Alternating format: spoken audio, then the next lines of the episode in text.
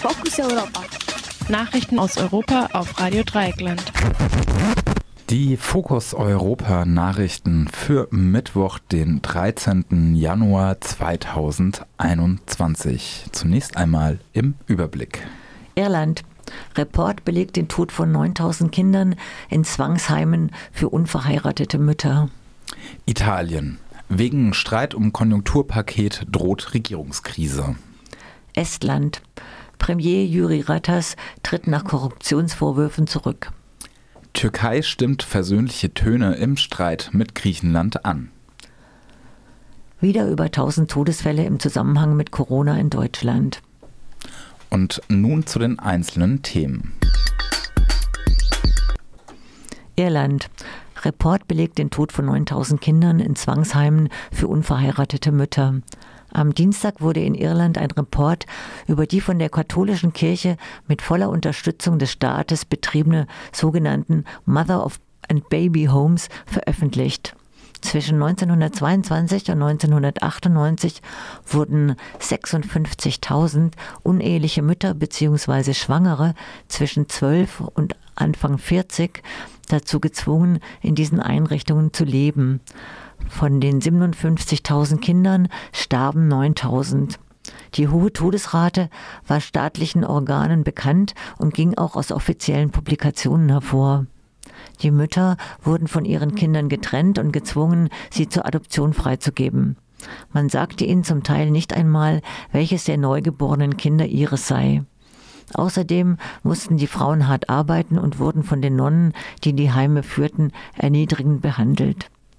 Überlebende der Heime, die Auszüge aus dem Report zwei Tage vor der Veröffentlichung sehen konnten, kritisierten ihn heftig. Zeuginnenaussagen von ehemals in den Mother and Baby Homes inhaftierten Frauen werden entweder als unbewiesene Behauptungen dargestellt oder in der Zusammenfassung übergangen. Zwar hält der Report Aussagen von Frauen fest, die detailliert über Folter und Schläge berichten, fasst dann aber zusammen, Zitat, während kein Zweifel besteht, dass Frauen in Mother and Baby Homes emotionaler Misshandlung ausgesetzt waren, gibt es nur ganz wenige Zeugnisse für physische Misshandlungen und keine Zeug Zeugnisse für sexuelle Misshandlung. Zitat Ende.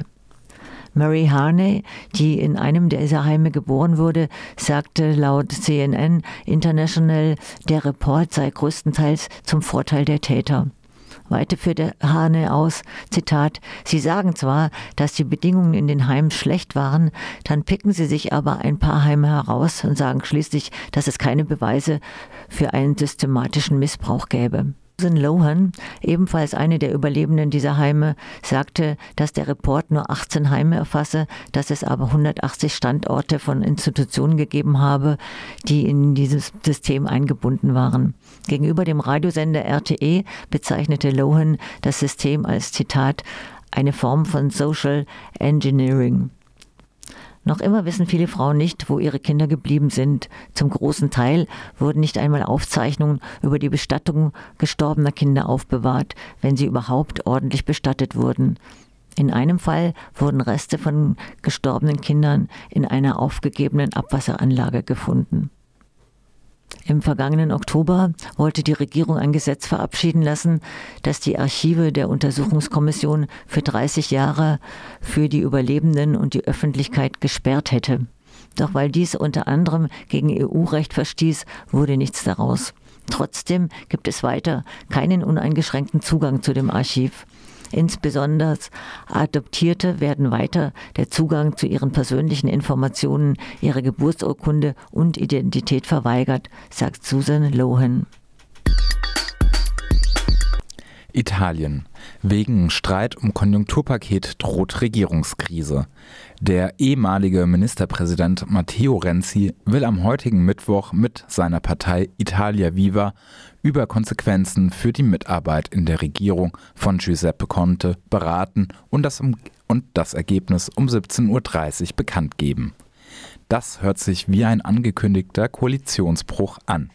Grund ist Uneinigkeit über das in der Nacht zum Mittwoch beschlossene Konjunkturpaket in Höhe von über 220 Milliarden Euro. Die beiden Minister der Italia Viva enthielten sich der Stimme. Nach Renzi enthält das Paket zu wenig langfristige Investitionen. Außerdem sei unklar, wie die Ausgaben kontrolliert würden. Bei einem Austritt der Italia Viva aus der Regierung würde diese die Mehrheit im Senat verlieren. Allerdings geht Renzi davon aus, dass Conte bereits andere Unterstützung und andere Unterstützer im Senat gefunden hat. Estland Premier Jüri Ratas tritt nach Korruptionsvorwürfen zurück. Der estländische Regierungschef und Vorsitzende der als links eingestuften Zentrumspartei, Jüri Ratas, ist zurückgetreten. Der Grund für den Rücktritt sind Ermittlungen der Staatsanwaltschaft gegen Ratas selber und fünf weitere Personen wegen eines staatlichen Hilfskredits für ein Immobilienprojekt. Die Staatsanwaltschaft geht davon aus, dass als Gegenleistung für den Kredit von 40 Millionen Euro eine Spende für Rattas Partei vereinbart wurde. Der Generalstaatsanwalt Tavi Pern sagte aber auch, dass es bisher keine Hinweise darauf gebe, dass Rattas von der Vereinbarung über die Spende etwas gewusst habe. Türkei stimmt versöhnliche Töne im Streit mit Griechenland an. Der türkische Außenminister Çavuşoğlu hat ein Treffen von VertreterInnen beider Staaten noch im Januar vorgeschlagen. Es geht dabei darum, dass die Türkei und Griechenland sowie Zypern unterschiedliche Auffassungen darüber haben, wer die unterseeischen Bodenschätze in der Ägäis und im östlichen Mittelmeer ausbeuten darf. Die Türkei lässt ihr Schiff Oruk, Oruk Reis in diesen Gebieten nach Erdgas suchen. Im Kern geht es darum, dass die Türkei davon ausgeht, dass nur Festland, nicht aber die zahlreichen griechischen Inseln einen Anspruch begründen. Die Republik Zypern wird von der Türkei nicht anerkannt und daher wie nicht existent behandelt. Auf dem EU-Gipfel im Dezember hatte die EU zunächst milde Sanktionen gegen die Türkei beschlossen, eine Verschärfung aber angekündigt. Deutschland hatte seinen Widerstand gegen Sanktionen aufgegeben. Dieser Verschärfung ist die Türkei mit dem Gesprächsangebot nun offenbar zuvorgekommen. Allerdings ist es nicht das erste Mal, dass Ankara vor Drohnensanktionen scheinbar einlenkt. Es fällt weiter auf, dass der türkische Außenminister das Treffen nicht selbst organisiert, sondern seinen griechischen Kollegen dazu einlud, ein Treffen zu organisieren. Dieser sagt wiederum, dass er keine offizielle Mitteilung aus Ankara erhalten habe. Die Frankfurter Rundschau vermutet, die Annäherung an Europa hinge mit dem Machtwechsel in den USA zusammen. Trotz gelegentlicher Querelen, insbesondere wegen der Inhaftierung eines amerikanischen Pastors in der Türkei wegen Terrorismusverdachts, hatten Trump und Erdogan ein eher gutes Verhältnis. Der neue Präsident Joe Biden hat ein weitaus kritisches Verhältnis zu Erdogan. Außerdem gibt es eine Reihe schwelender Konflikte zwischen beiden Ländern, insbesondere weil die Türkei russische Luftabwehr Luftabwehrraketen gekauft hat und die USA darin eine Gefahr für die NATO sehen. Ob man die Ein Einladung zu einer Einladung, ausgesprochen vom Außenminister, nicht von Erdogan selbst, schon als eine Annäherung an Europa sehen kann, bleibt abzuwarten. Wieder über 1000 Todesfälle im Zusammenhang mit Corona in Deutschland. Die hohe Sterblichkeit im Zusammenhang mit Corona reißt nicht ab.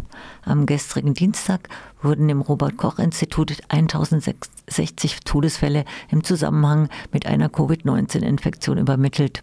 Deutschland liegt damit gemessen an der Bevölkerungszahl auf einem ähnlich hohen Niveau wie die USA, wo die scheidende Trump-Regierung wenig gegen die Seuche unternimmt. Allerdings handeln die Bundesstaaten zum Teil in Eigeninitiative. Die Inzidenz ist in Deutschland nach tagelangem Anstieg leicht zurückgegangen. Das waren die Fokus Europa Nachrichten, geschrieben von unserem Kollegen Jan. Vielen Dank dafür.